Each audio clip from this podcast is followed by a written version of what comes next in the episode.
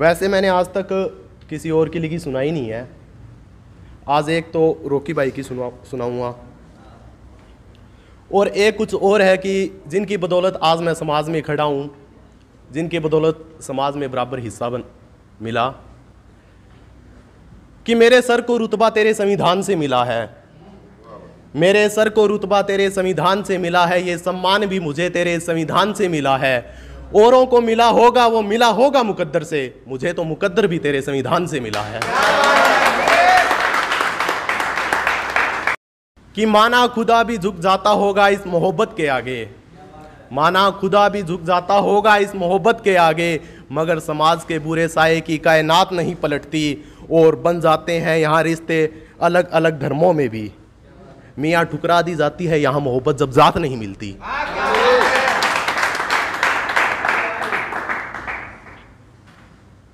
दिल के नज़दीक भी बतेरे थे, दिल के नज़दीक भी बतेरे थे, कई आस्तीन के सांप कई सपेरे थे, सब ती परख परख का छोड़े, सब ती परख परख का छोड़े, जो तेरा मुंह पे तेरे मेरा मुंह पे मेरे थे।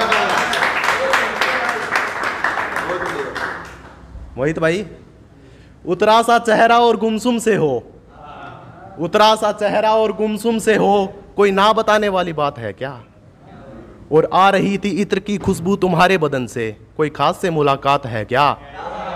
और सुना है इश्क मुकम्मल करने जा रहे हो, सुना है इश्क मुकम्मल करने जा रहे हो, मियाँ एक ही जात है क्या? कि सुना ही नहीं किसी ने कभी दिल से, फिर भी कभी किसी को दिल का हाल बताया है क्या? और पता है तुम्हें कभी नहीं भरेगा वो, फिर भी खुदा के आगे जख्म दिखाया है क्या? चलो छोड़ो यार ये सब बातें, ये बताओ कभी बेवफा से दिल लगाया है क्या?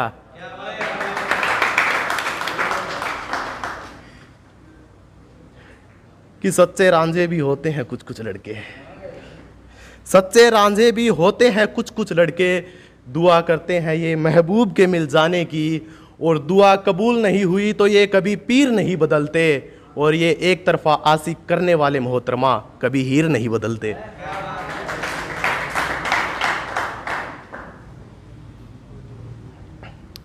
एक है ओयो, तो नाम सुना होगा सब नहीं, कि ओयो में जरूरी ना भाई जीएफ भी अफजावे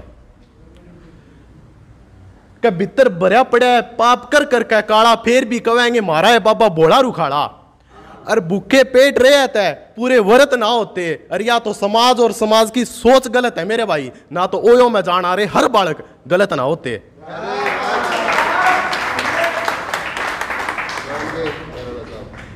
एक है जमींदार पे कि मरा तो पड़ा था वो पहले आ गए, मरा तो पड़ा था वो पहले आ गए, अब इस मौसम में दुख उसने और घनघोर आगे, हर जमींदार का पड़ा धन उगाड़ा, जमींदार का पड़ा धन उगाड़ा, कि मैं सरकार कि मैं मालिक से चोर खा गए।